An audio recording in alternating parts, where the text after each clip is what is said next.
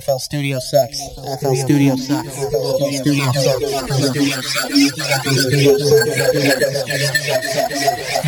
sucks. Studio sucks. Hi, and welcome to EDM Obscura. Is uh, your host, Hypotect, just Hypotect. No one else here listening in. You know, we had other people who were hosting the show, and, you know, now we don't. Life is weird. We move on, and hopefully, we keep our artistic integrity with us along the way. And speaking of artistic integrity, we have stupid underscore fried with us today. Uh, we're going to be discussing his work, the innumerable amount of songs he was trying to send me to make this a audio music only podcast, as opposed to a uh, kind of sarcastic and ironic discussion of what of his life, I guess, suppose. Um, but yeah, how's it going? I should probably tell you my name so you're not calling me stupid for the next hour, unless you really want to. I don't take offense. I'm kind of used to it. Um, I would kind of love that, so maybe we just keep keep it there. I, I, I give you permission to, um, if, if you needed it. Uh, yeah, you know, it's 2020. That's forgiveness right? kind of guy. Anyways, uh, so my actual name is Evan. Uh, I produce under the alias of Stupid Fried. Just kind of, I don't know, why not? There's there's some science and reasoning behind it, and it ties into Oh, let's get into that. the logo. Um, I can certainly explain it for you if you'd like. Um, there's definitely the uh, the hilarious and awkward conversation that I had with my parents at the beginning of getting into all of this when I had to try to explain to them that it was not about smoking, which Ah. which I, I would still defend that it isn't. Uh, you can draw whatever dots you'd like, but uh, but yeah, uh, I don't exactly know how I'm going to show the logo unless I can screen share, but I don't imagine that that's uh, standard practice Um, here. No, if you would send that to me, I can I can screen share it, Oh, okay. Um, but also probably not great for the recording of it. So maybe just like send Yeah. a link. yeah, so I'm not just like silently here doing things, but uh, Yeah, but let's basically um, it's keep uh, it audio only. What? Let's keep it. Let's keep it yeah, audio. yeah, centric here. exactly. We, Um, we don't want to we don't want to give an experience that an audio listener would would not be able to be clued in on. But basically, uh, it's it's kind of multifold. The reasoning when I was coming up with a list of possible names to release music under, I, I immediately knew I didn't want to use just my name because that's no fun, you know. And then if I ever make like absolute garbage music, then I don't want to. I don't want to have garbage music directly tied to my real name, you know. Right. Uh, not that that's ever. so just it's just insecurity, really, is what you're um, getting at. It's it's all yeah exactly in the name of obscurity. Um, so so I was trying to think of uh, some names, and so I wanted it to be on the shorter side. I didn't want something super long, and uh, I wanted it to be uh, kind of like familiar words, things that people already know. They use decently often Right. in conversation. Something you know, catchy.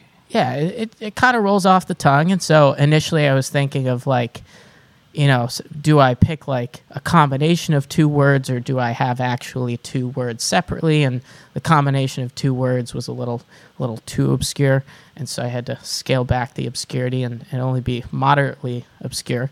And, uh, and so uh, I, I landed on stupid fried because I was like, okay, stupid, you know, it, it can kind of mean in a sense like in a, an extreme aspect of something it, sort of in certain contexts Right. it can be a replacement of very um, and uh, and then certain communities, absolutely. Sure.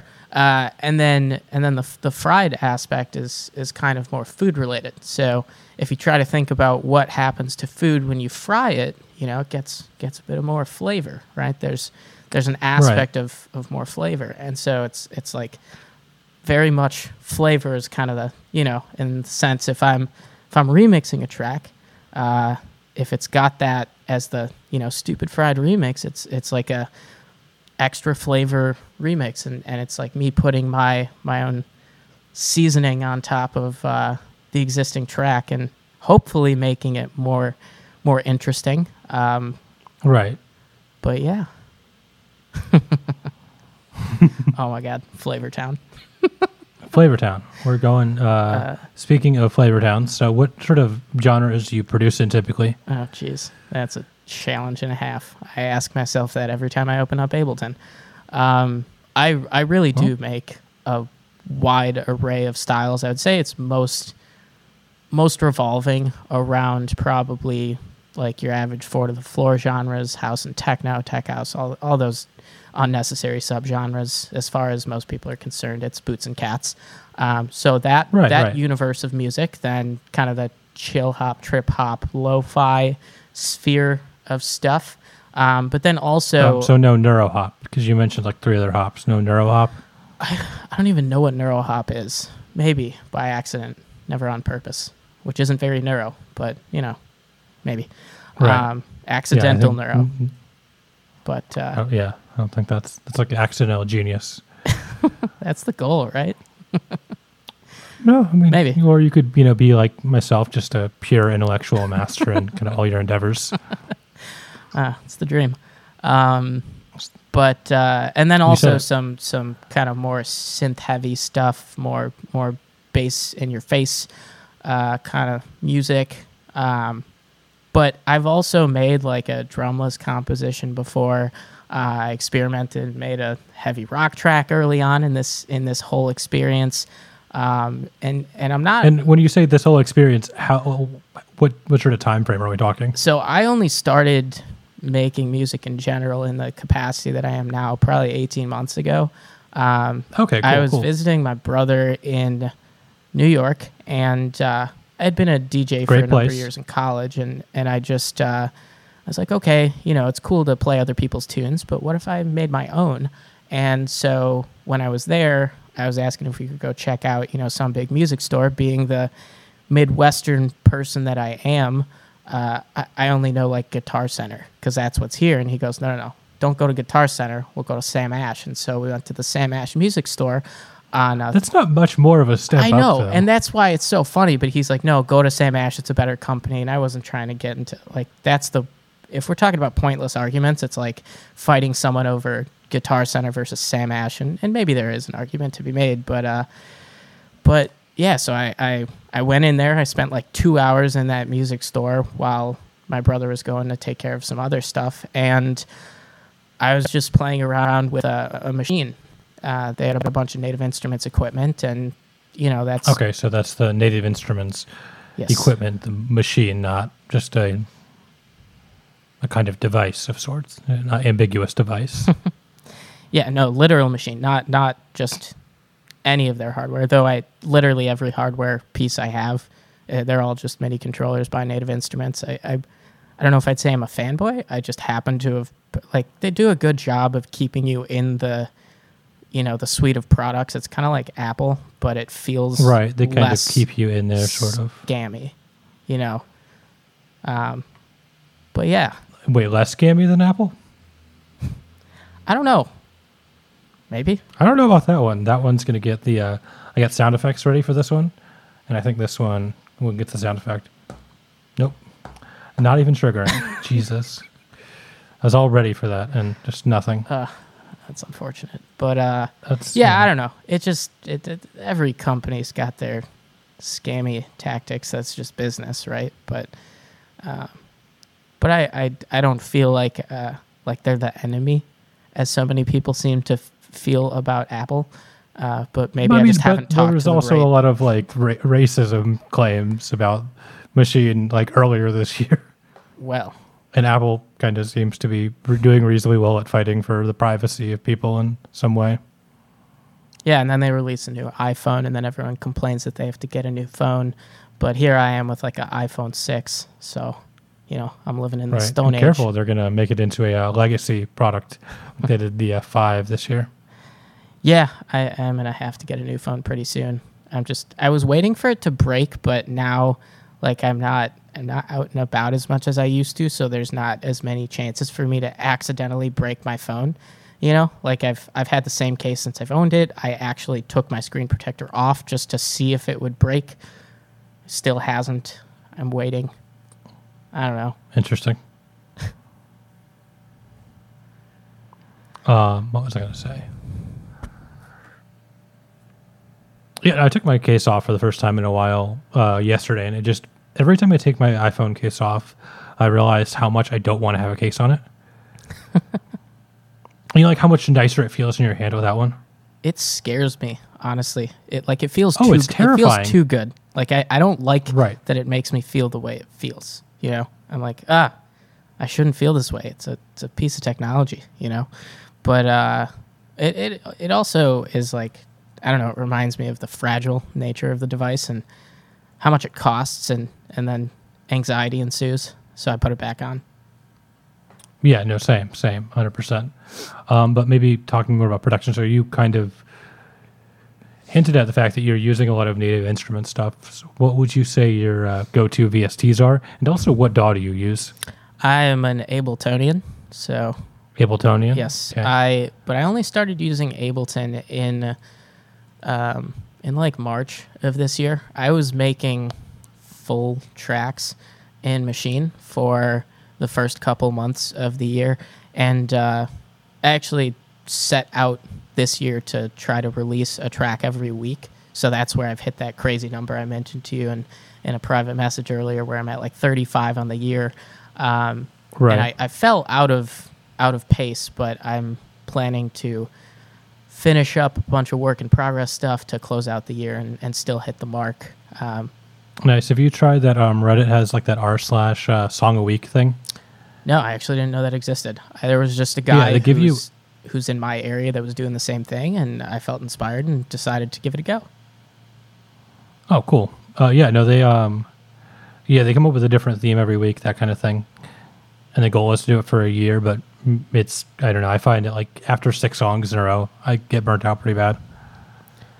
Yeah, I don't I don't know. I think I might just be like immune to, to that. It's it's really as long as I You're don't get immune to burnout. I not not literally. I did sort of burn out in the sense, but that's because I tried to do a track a day like a madman for March. I was like, oh, March Madness. See? Let me let me kick it up. Let me do We you know track a week madness. feels easy now. And then I was trying to do one a day, and I, I got like very familiar with Ableton, but it just it, it like hurt physically because I was I I was taking too long and and it just oof like finished just started to mean more and more and so that means a little bit more time potentially uh, you know because it takes a while to get a really efficient process but it it just it threw me out of balance and I had to scale it back Right, right. Yeah, I can imagine that would be kind of a daunting sort of thing. Um, but what VSTs are you using when you're doing this? And like, how much of that is sound design, and how much of this is like, are you like a preset junkie, or are you like a heavy sound design guy? Uh-uh. I I've used a few presets um, in the tracks that I've posted, like occasionally. Um, presets, I, I would say, is like, you know, I'll use Kontakt instruments, and and those, you know, really are all sample based, and so there's not a whole lot that you do unless you're making your own Kontakt libraries, which is, I mean, talk about is the juice worth the squeeze? Like, probably not unless you have some great equipment and you really know how to really know how to use it. Um, but I, I spent a lot of time in the original Massive for uh, just for a for a while, for months, and that's what I learned sound design on was the original Massive. Even though that started, you know, say October of last year was when I really dove into synthesis, and uh, I didn't have Serum until maybe a month ago at most. Um, and Oh, that's, wow. that's crazy to anyone who's like also really into synthesis for me to say that and then also say I didn't have serum for all this time. It's like it sounds like I'm just a liar, but um, for me, I just never had a reason to look elsewhere because I was able to just hear a sound in my head and I could make it happen with what I had in front of me. Um, very early on in learning how to make music, someone kind of reinforced the idea in my mind that you know you can get 200 DAWs or 200 plugins, right? And you can get them for the presets, but eventually you're going to run out of presets that really meet what you need, or or you're just you're like, holy shit, I'm spending too much money, whatever it might be. Uh, eventually, it's just a good thing to learn something to its every corner and really know how to work it. and Right, I right. figured you know Massive was the only synth that I really had that was you know of that kind of class of really really versatile. Of course, there's some plenty other options in the Native Instruments sphere because I've had the complete bundle Massive for a while. X, for example.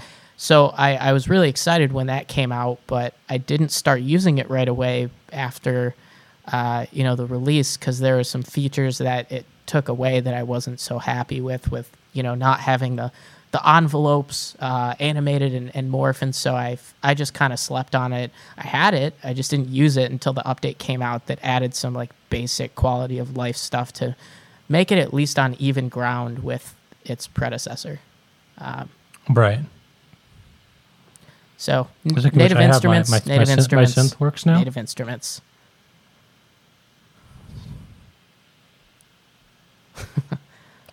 I got my sound effects going. Nice. This is the one priest. This is really the only preset I think you need.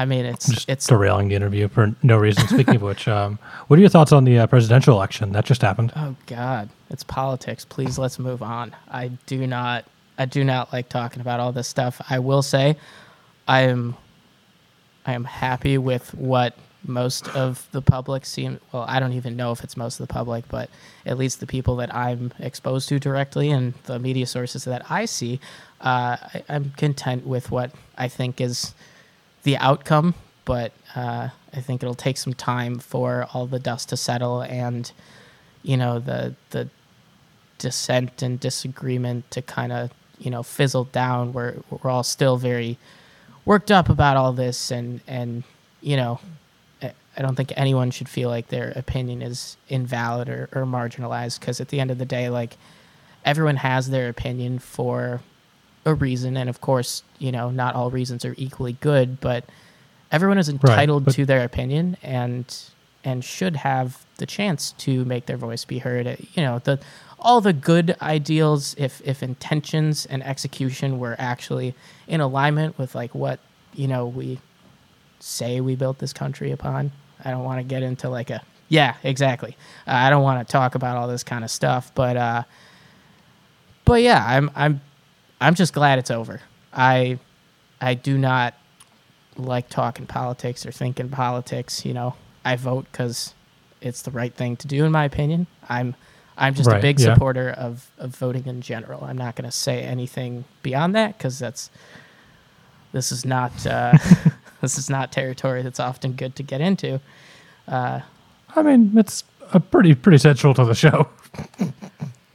unless you want to go there. But I I would I mean, rather I'm- not I'm- go deep, just because you know it. Uh, I mean, I want to be respectful to you, but I would also just kind of love to go there.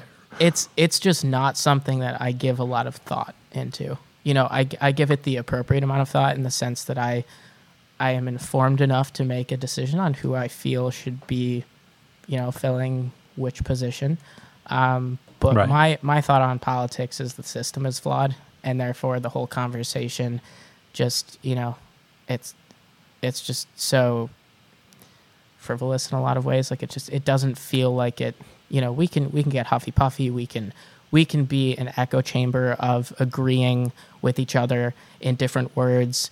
Um, but it, you know, I think I think it's going to take so much more than than just you know doing what we're doing and and progressive change or enhancement to to really make a difference and and I think you know create a, a society where like nobody feels marginalized and and everyone is is treated fairly right um, Right, right. you know i i'd like to think i have good moral values but i'm sure there's someone out there who probably thinks i'm a total douchebag and that's okay you know we're probably not friends It's probably true. hopefully i don't know Um, yeah, no, I mean, I think I kind of agree with you, sort of fundamentally. Watching um, my uh, knight in shining armor get the uh, get his wings clipped year after year, um, has been a very troubling thing, and supporting the people who are clipping his wings is something that uh, I have personally struggled quite a bit with. Um, I would agree with you that the sort of issues are more systemic than they are um, I guess, um, down the middle, so to speak. Um, but speaking of being down the middle, um, Ableton Live 11 came out Oh yeah. or has been announced.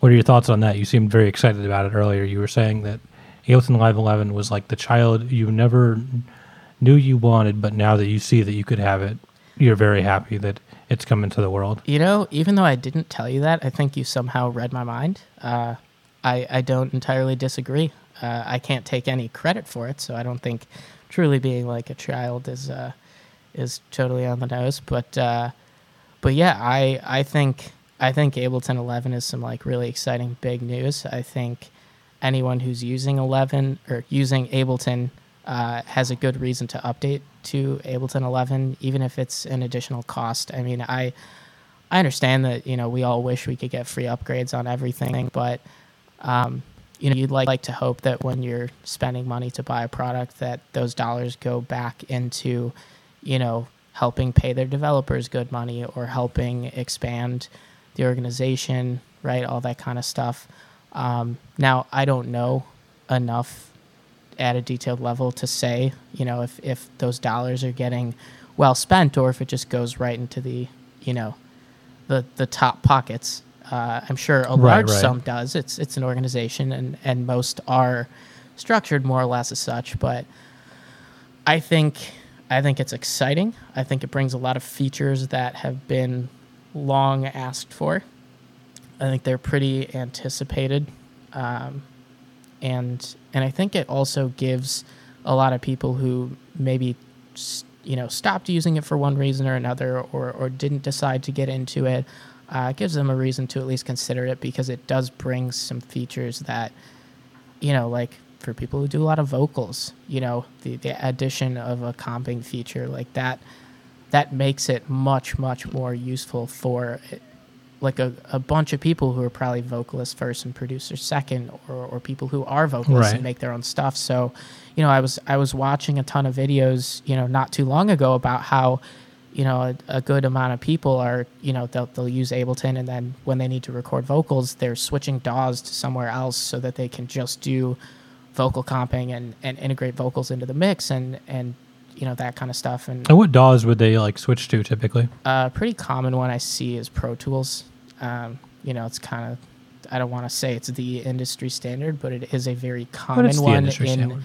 in like major studios. It's a little bit more like, you know, it's it's it's kind of like, well, we've always done it this way, so we do it this way, and and that's sort of Pro Tools. But it does have, from what I've seen, I haven't used it directly, but I, I saw a good breakdown that really made a compelling case for why, if you do spend a lot of time doing vocal recording, vocal processing, and vocal comping, all that kind of stuff, it it is a very robust DAW for that purpose. I think for someone who works with a lot of audio, someone who does a lot of recording of instruments, uh, it it's very you know robust in that way. Um, I Right. obviously have my own bias towards Ableton, um, but I don't record any instruments. Almost everything I do is MIDI, except for like one time I think I sneezed into the mic to record it and use it as a sweep or something like that. Like, you know, Yeah, I was gonna ask. Would you? Are you? Are you a vocalist? Oh God, no, no. I hate the sound of my voice. I'm probably not going to listen to this recording, to be quite honest. Well, that's a little little rude, little rude. Not gonna gonna hurt the view count. I don't know. It's it's more so that I just it, I hear my own voice and I'm like, do I really sound like that? Because it's not, it's not what I think I sound like. Except I've heard myself recorded before, and so I know that's how I sound. But it's not how I hear myself talk. Just Right, the uh, head voice, as it were. Yeah, because you know I'm hearing the vibration or I'm feeling the vibrations of my vocal cords. So, you know, everyone's always like, "Oh man, I thought my voice was deeper," and I'm just like, "Well, it's just nasally. Guess that's how it is." Right. yeah, I mean that's. I think that's the reality. I think part a lot of uh, the early episodes of this podcast I had a hard time listening to because of that reason. But you know, eventually you get you get over it. I think, like um, so many of our kind of more childish sort of uh, child insecurities.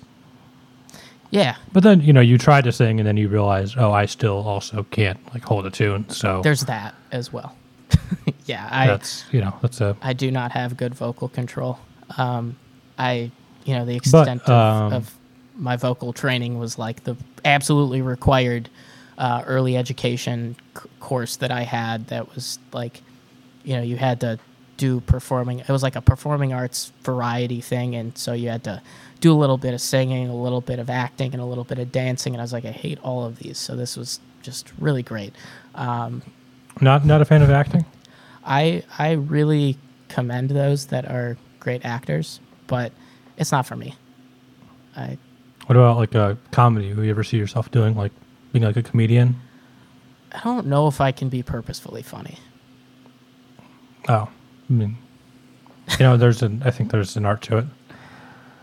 Yeah, I just Like, I I, mean, I- I, I think guess you we have to have sort of a, a no shame sense to yourself. Uh, you have to you have to just be like really self aware. Not that I don't feel like I'm self aware in, in a number of ways, but I I just don't see. Right. I mean, that that's what we want to talk about on the EDM production podcast. How self aware do you think you are? Yeah, nope. No comment. Man, you're. I'm. I'm. I feel like a rat in a cage right now. in what sense?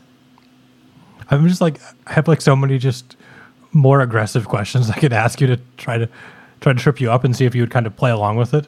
And it's just like every time I throw you like every time I start motioning toward that direction, you're kind of shutting me down. I don't know. I guess uh, I, I, I'm sorry to Um, disappoint. Vital, vital. That's the synth. That's the synth. Vital. That's a synthesizer. Let's talk about Vital. Are you excited about Vital? Uh, you know, I didn't even know what Vital was to be honest until I saw Mr. Bill uh, go on go on Twitch and do some sound design in it. And then I looked it up and I saw some other people. Right. Well, it, what was it. cool about the way he did it um, on Twitch is he was able to show able to show how powerful it was without actually exposing the interface ahead of time or anything. Were we watching the same stream?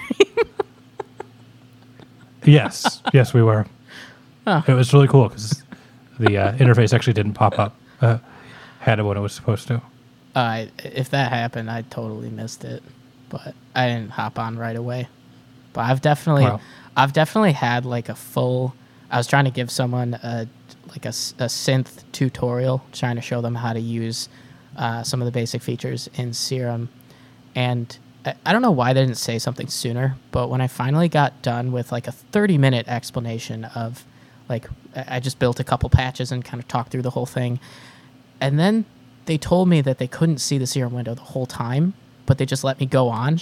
I was sharing Ableton, but not the screen, and you need to share the screen for the the overlays to show up. And Right, right. I was just like, so you saw me just kind of taking my mouse and going like this for 30 minutes, talking and and just kind of sat there and you know let me run on, and then just at the end. "Hey, so was I supposed to see something? And it's like, oof. You know, maybe that's a reason to just kind of not give it a second go. But uh, well, maybe they were just maybe they were flirting with you. Maybe that was the whole thing. Who knows? You know, I don't know. let's not name any you know names, but you know, maybe they were they were flirting with you and they're just kind of letting you letting you talk. Huh.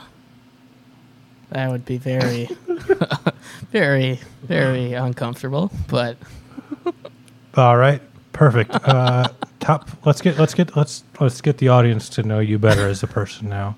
Some of those questions. Um, what are your top five favorite animals? top five. Oh man. Okay.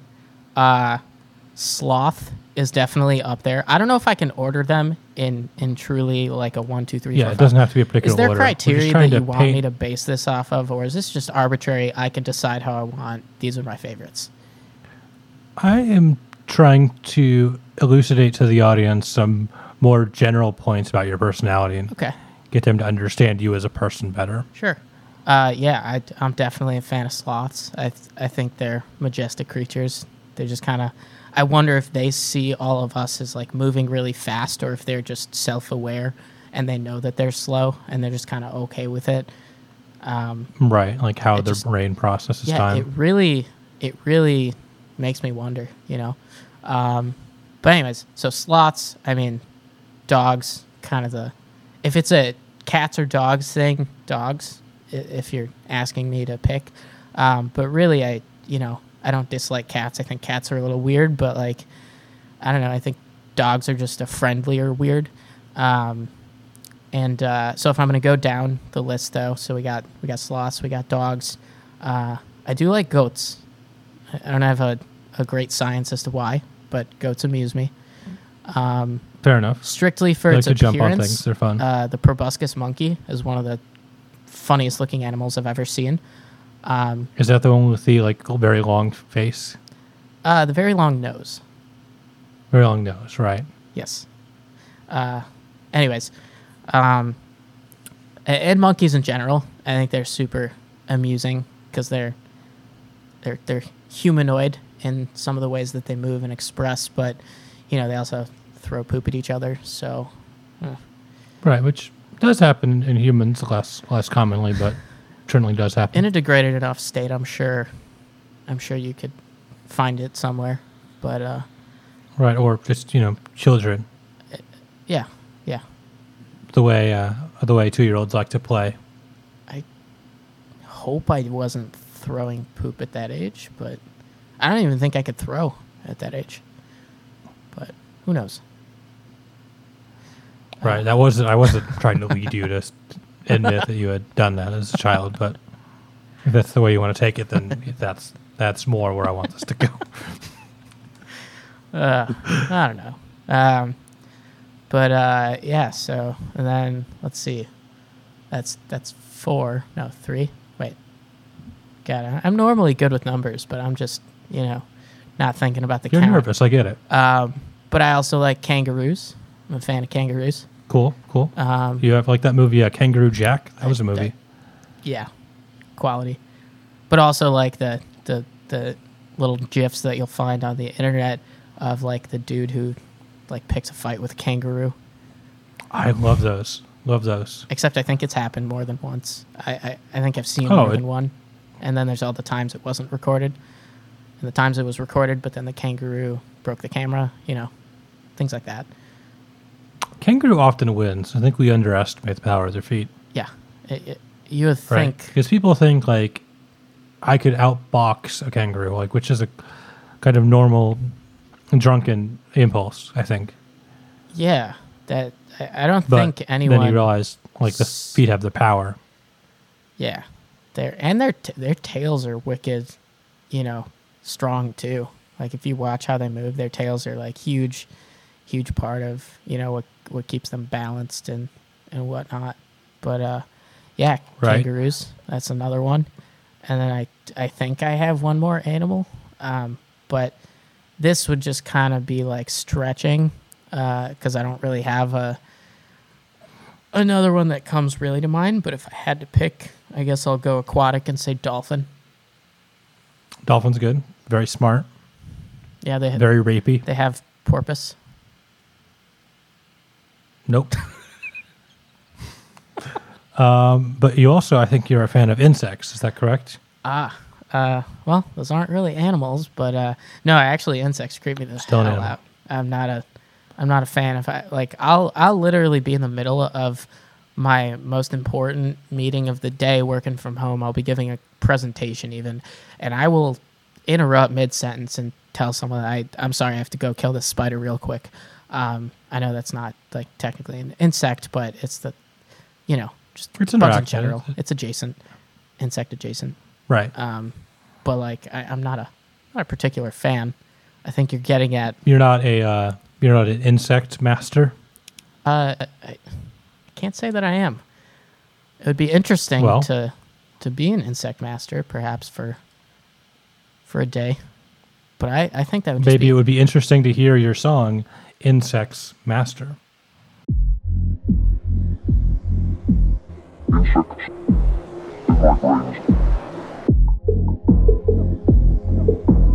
Insects.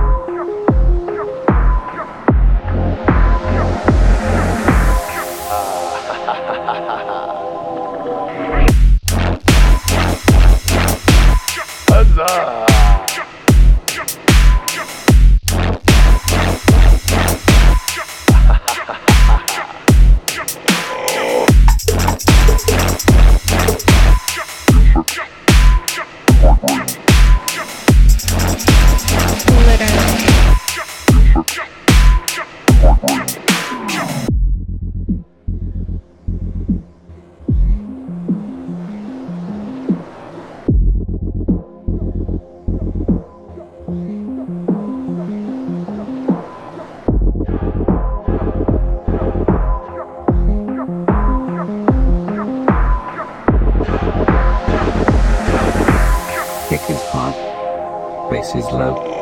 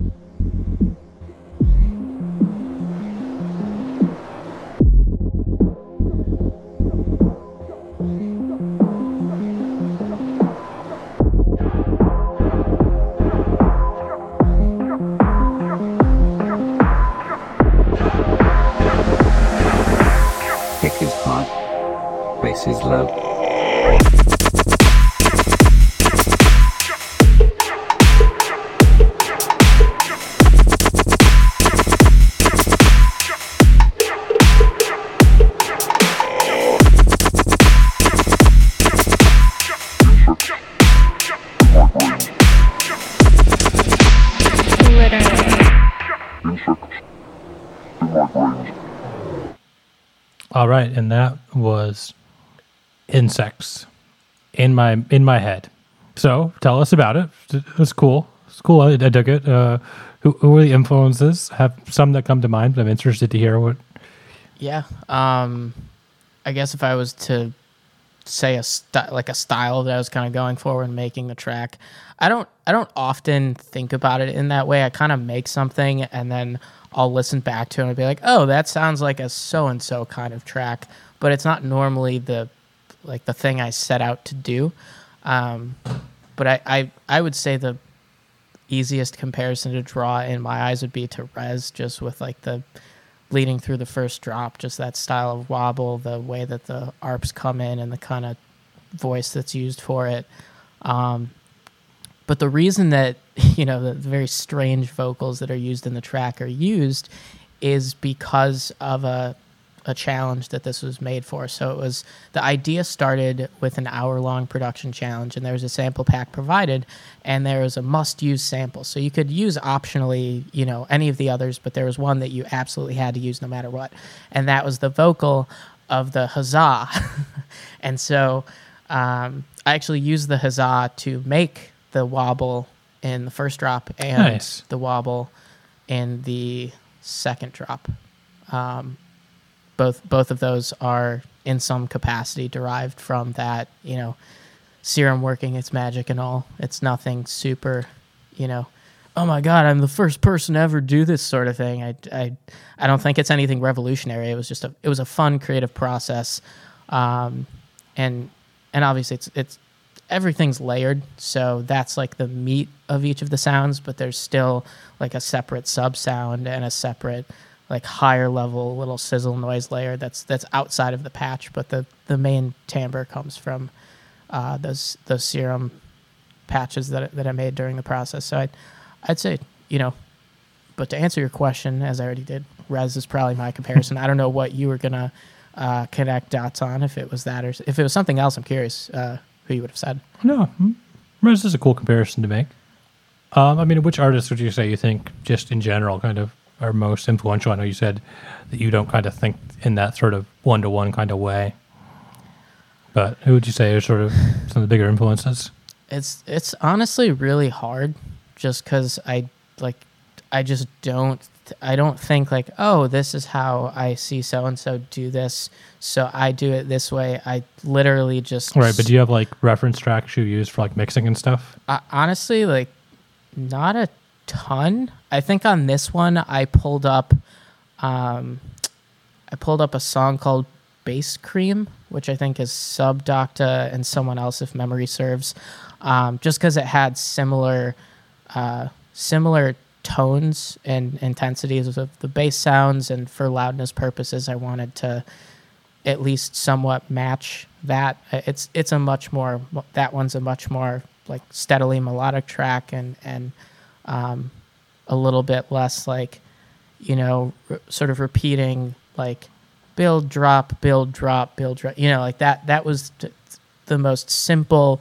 arrangement you know it just changes up the bass sound used but like you know it's Right. it's not doing anything super you know ingenious from a from a composition perspective it was just kind of like command d command d command d. Now let me go change this patch change this patch and like change the top line perks. But it's a steady you know kick snare the whole time through. Um, for that for that track I, I i don't you know keep the drums quite so s- consistent necessarily through everything i make. But that one in particular that you know that was just kind of i was i was just kind of in that mood uh, probably by product of you know what i started in the first hour and then just finishing it without wanting to rethink too much um, Right. but uh yeah in terms of just general like I, I guess i would i would try to you know do sort of like just i and strictly in the terms of the diversity of how many different kinds of music that GRiZ makes like i would like to be able to you know make different kinds of electronic styles and and have them all like I think everything he makes just it smacks, but like he makes you know dubstep type stuff. He'll make like funkier tunes. He'll make house bangers, right? But it's all got Right. sort of a GRiZ sound to it, and he's constantly changing his sound and and trying to do things differently, do things better, more interesting. Always trying to work with other artists, you know.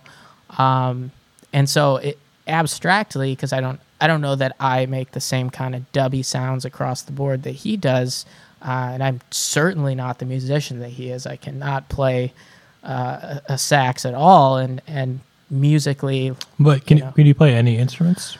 so I like bullshitted guitar for maybe a year or three back in like middle school, but now I just use like a 25 key MIDI keyboard to play everything in, and um, you know I'm I'm not super musically trained, but I am kind of a learning junkie in some ways. Where if I get something to sink my teeth into and I I can understand the value of it, I will. So I've I have spent a lot of time trying to better understand things from a music theory perspective and and how to you know like I have a friend who is very well classically trained, and so I try to steal pointers and tips from him whenever I can on you know how to make better use of uh, you know the, the MIDI controller I do have.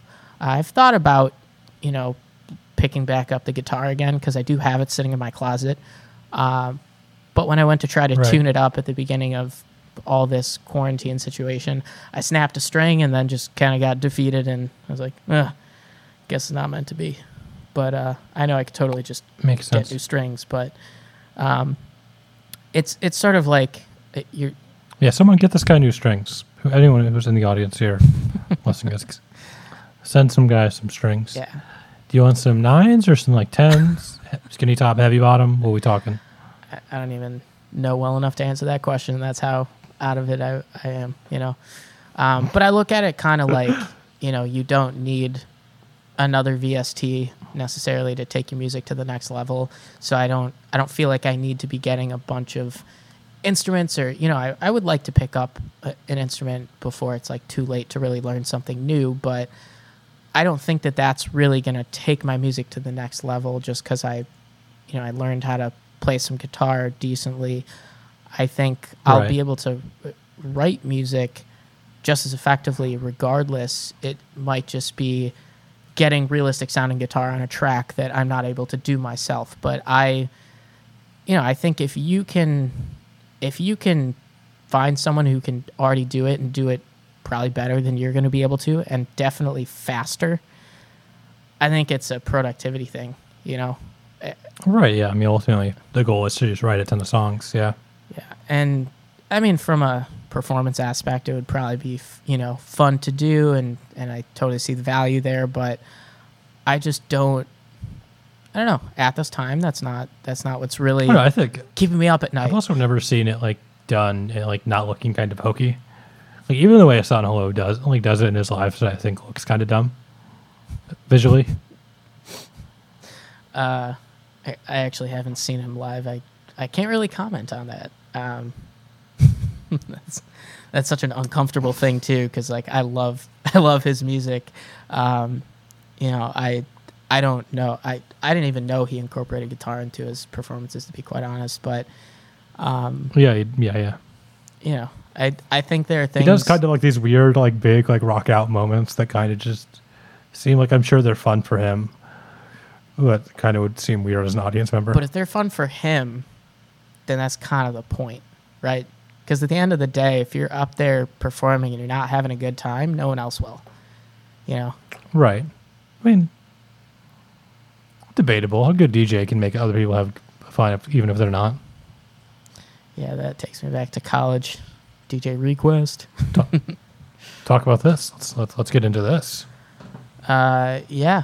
Um, as I mentioned before, I I DJ'd for a while before I started making music, and um, that was kind of a similar progression. I was I was like, oh, I love listening to DJ sets, and that's cool. But what if I made my own? You know. Uh, but this kind of line of thinking quickly gets you into like, you know, herding sheep. Uh, I don't know if you've ever seen that copy pasta. Oh, I It's- no, I know exactly what you're talking yeah. about. Yeah, so, but it, all the same, I was I was like, you know, let me give it a try. I, I you know, I think it'd be fun if nothing else. And so, you know, I I made the mistake of picking up my first controller that didn't have its own sound card.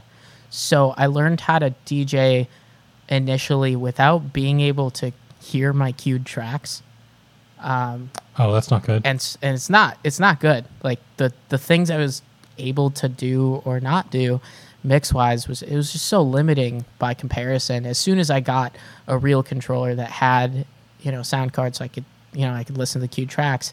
I was able to do more interesting and creative mixing things instead of just having to go by the really obvious visual cues in- in the waveforms and and hope that Right. it sounded good. And and back then I had to I had to do a lot more like rehearsing because I wasn't able to make more decisions on the fly or go go by how things sound because it's like until I hear something, I, I'm not able to cue it up to sound good uh, introducing. So, you know, that that was uh, short short lived. I I think within about a year, I got.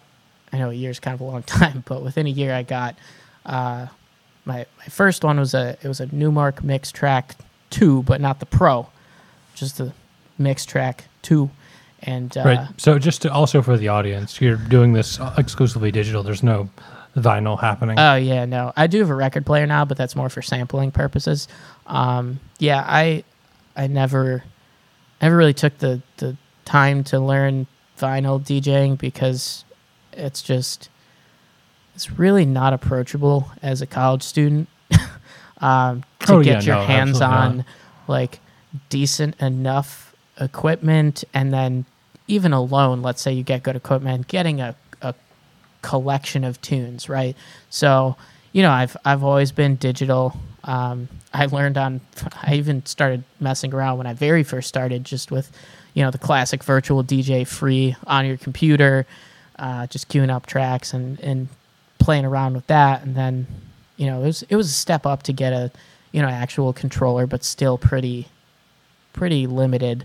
And then I got the Mixtrack Quad next, which was like the world's most compact four deck controller that still has four dedicated EQ knobs. I mean, it, they were so tightly together. Someone with any like any larger like someone who's just your average six foot tall person with some like really beefy hands probably couldn't even turn one of the knobs without touching like if you were turning a you were turning b because they were they were just so tightly Right, together um, but fortunately in that in that case i do have you know rather nimble hands um, Ooh, that's a that's a fun can of worms there.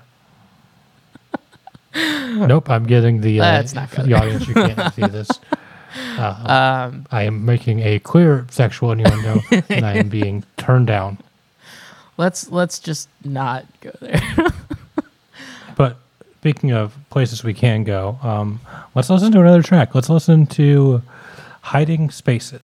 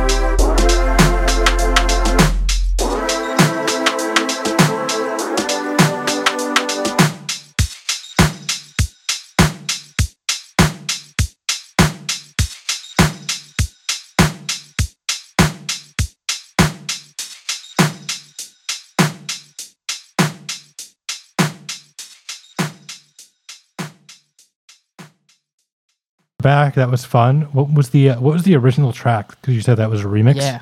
Uh, so it, it's not like a well-known track at all. Like it, it was just I was on a uh, I was on another like Discord. So I I find myself like in the span of a couple of weeks going from on like two Discord servers to now like fifteen. Uh, I Yep. it's out of control at this point. But uh, anyways, I wa- I was on one that that's for this this Twitch streamer. Um, who does these gauntlet challenges that are weekly things and there are different themes that you know you can choose to to pursue. There's usually two and then you kind of pick a or b. And so for this is the first one i'd done. One option was that the theme was to take someone's previous submission and then reimagine it or reinterpret it somehow. So not being like a you know a graphic artist first these days or or you know any kind of lyricist i figured let me find someone's music contribution and and reach out get the stems and try to do a remix of it. So it's just this guy uh i i'm assuming his name is jay because that's what his username is but you, you really never know. Um so so possibly jay. Uh he he was the one who recorded you know those were his vocals. As i mentioned i'm not a vocalist and and that's not me trying to be like humble and and i'm secretly you know voice of gold like you don't want me to sing um but he he had some really Well, I mean, if you want to, if you if you, want to sing for us a little bit now, no, I'll take a hard pass on that. Um, and uh, and so I reached out to Jay. I said, "Hey, man, really, really like your track. I would like to, you know, remix it for this week's Gauntlet." Got the stems from him. Unfortunately, they're all wet stems, and so um, I, I had to work with like really, really reverb process stuff that I didn't know the reverb that went into it. So um, the the drums are a little dry compared to, but uh, but I also couldn't exactly match it because I I didn't know what it was, and now I found out it was it was like FL Studio's default like fruity reverb or whatever it is that was used to process those. So I couldn't even directly match it exactly if I wanted to, but um, so I was working with a bunch of wet stems, and and that's not like a wet stems. you know that can mean something literal but for someone who's not musically informed wet stems generally just refers to like wet as in very processed and uh, and in this Right. case it was a lot of reverb and some delay which didn't sound bad it just was hard to come up with you know drums that fully matched.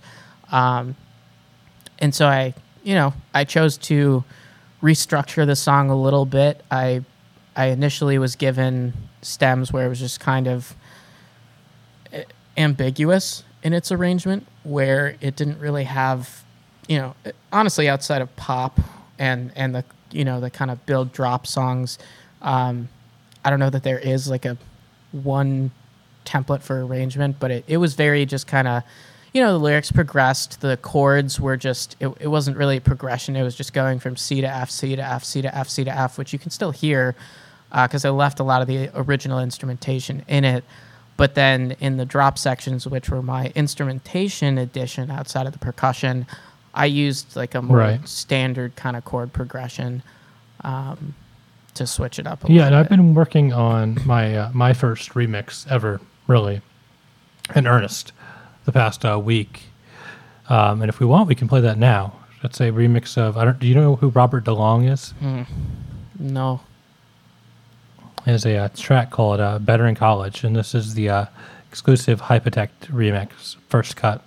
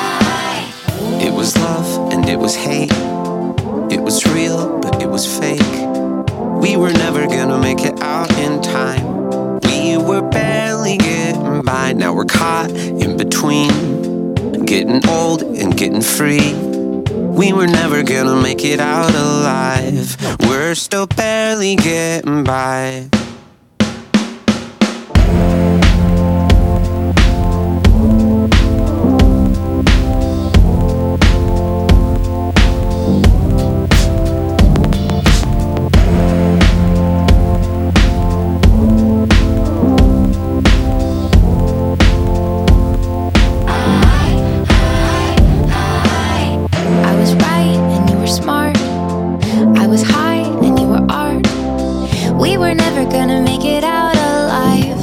We were barely getting by. Now I'm bored but getting paid. Now you're bored of getting laid. And we were never gonna make it out alive. We're still barely getting by, by, by, by. I liked you better in college. I thought I knew what I wanted.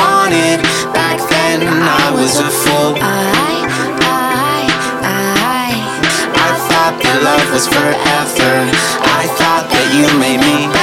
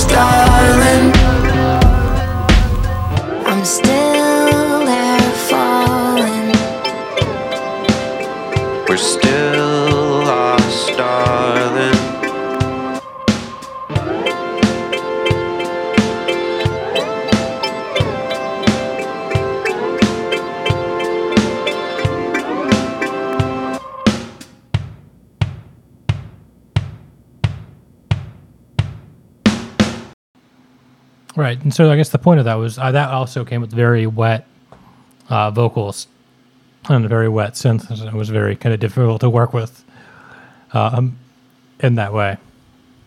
Yeah, it's it's a it's a challenge. I don't know that I could appreciate that in the sense that the you know the audio quality gets a little bit diminished and the, the higher frequencies and the lower frequencies, like the, the extremes that you kind of hear like the the unintentional lo-fi rendition of literally anything that, that you play in this format. So Right. I'll have to take your word for Well, it. the audience but- will be able to hear it in high fidelity. Yeah. Um, but yeah, nobody likes wet stems. Nobody likes wet stems. That was that was the point. Yeah. I mean, I personally am in the habit of like only using reverb on a send. I I rarely use insert reverbs. Um, I tend to just have anywhere between like two and four as sends, and then that's where all my reverb goes. Uh, occasionally, I'll have like reverb on a patch, but I wouldn't have I wouldn't have insert reverb on on most things. Um, of course, there are exceptions. Like there's no such thing as a hard rule in music, and not to say that the way I do things is is the way or or the most correct. Uh, it's just I I found myself tripping on my feet when I was using a lot of inserts, and someone just made the suggestion to, you know, try to use sends more than inserts, and it probably makes your life easier, and it and it, it does. Not that you can't Right. use inserts. It's just more of a challenge from a mix perspective to have, I think, cohesion in the track. Yeah, no, I think it definitely does. I think it kind of depends on how I'm mixing. Like if I'm doing kind of like a more rock oriented mix, I'll have like you know like your typical like you know, five, te- five to ten, you know, send layers. Right, where you know you have a short, you have a short decay, you have short verb, you have a room verb, you know, you have a hall verb, and then you have, you know, all your hundred vocal ones. Um, but I don't know. I just, I guess, I just find myself using reverb less and less lately. Um, I got a, in and out of phases with it. Like with a good reverb, you can kind of keep the mix really low. And since I've been using like a Valhalla's vintage verb, I've been finding myself using um, no more than like five percent of that ever. Um, and it's yeah, it definitely is a good way to clean up mixes.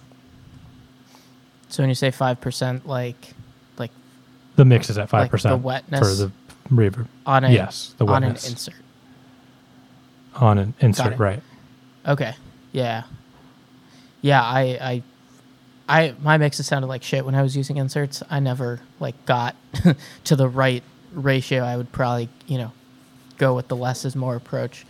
But with Right. a send, obviously you've just got it at 100% and then you control the input amount uh, instead. I just like doing it cuz it it lets me process the the input a little bit more explicitly. Um, that's just what it's it's what makes sense to me. It's what works for me, and not to, you know, that's just how I do it. I don't know. It just is. Right, and I think that's kind of maybe a good note to end on, unless you had something else you wanted to kind of discuss.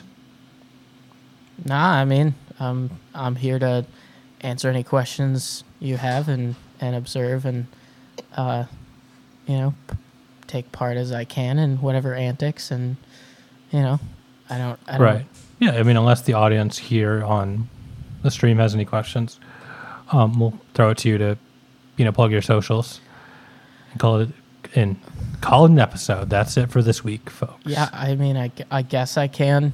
I, I would just, it's like I don't even post that often. I know that makes me such a, like, shitty artist, and I'm never gonna grow until I get really active on social. But like, you know, I could tell Right, someone to gotta- follow me on be blowing it up. Instagram, and they're gonna like see nothing until I remember that I have one and post something, and then, you know, like the last thing I, I mean, posted was like a, hey, I'm about to release this track, and then I never posted anything that said, and it's out now. It was just kind of like a You just you know that's that's how I'm at. But it's yeah, it's just stupid fried sounds on Instagram and then stupid fried on SoundCloud.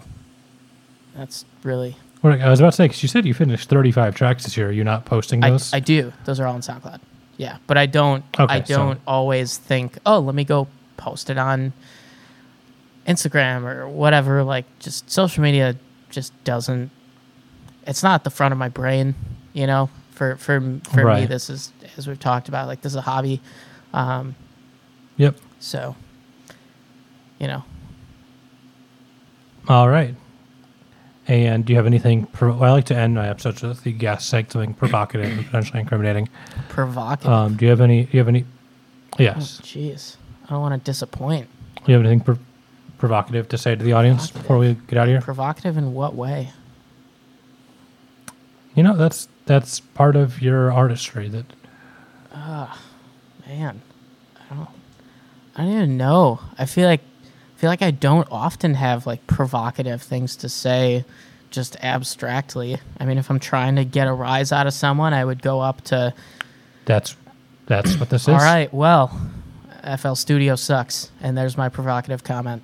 That and this has been Obscura by Hypotect with Stupid Fried. Thank you everyone for listening, and we will see you again next week. Or if you're about to listen to another episode, right now. Goodbye.